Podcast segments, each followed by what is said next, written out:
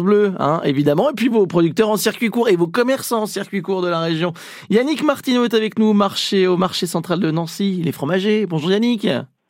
Bonjour, bien, bonjour à tous. On l'a dit, un, un- un- un bon petit déjeuner avec euh, des, des- des bons fromages de la région, c'est toujours bien. Et puis pareil que c'est très bien le, le matin le petit, euh, au petit déj, le fromage. Tout à fait. C'est le meilleur moment de la journée pour consommer. Ouais. On, on- on vous entend très mal Yannick, hein, vous captez très très Oui, mal.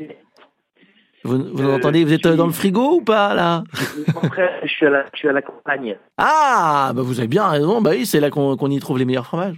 C'est là que vous sélectionnez. Exactement. Qu'est-ce qu'on peut déguster alors ce matin Ce matin, je voulais qu'on parle du fromage blanc, Ouais. qui est très consommé le matin.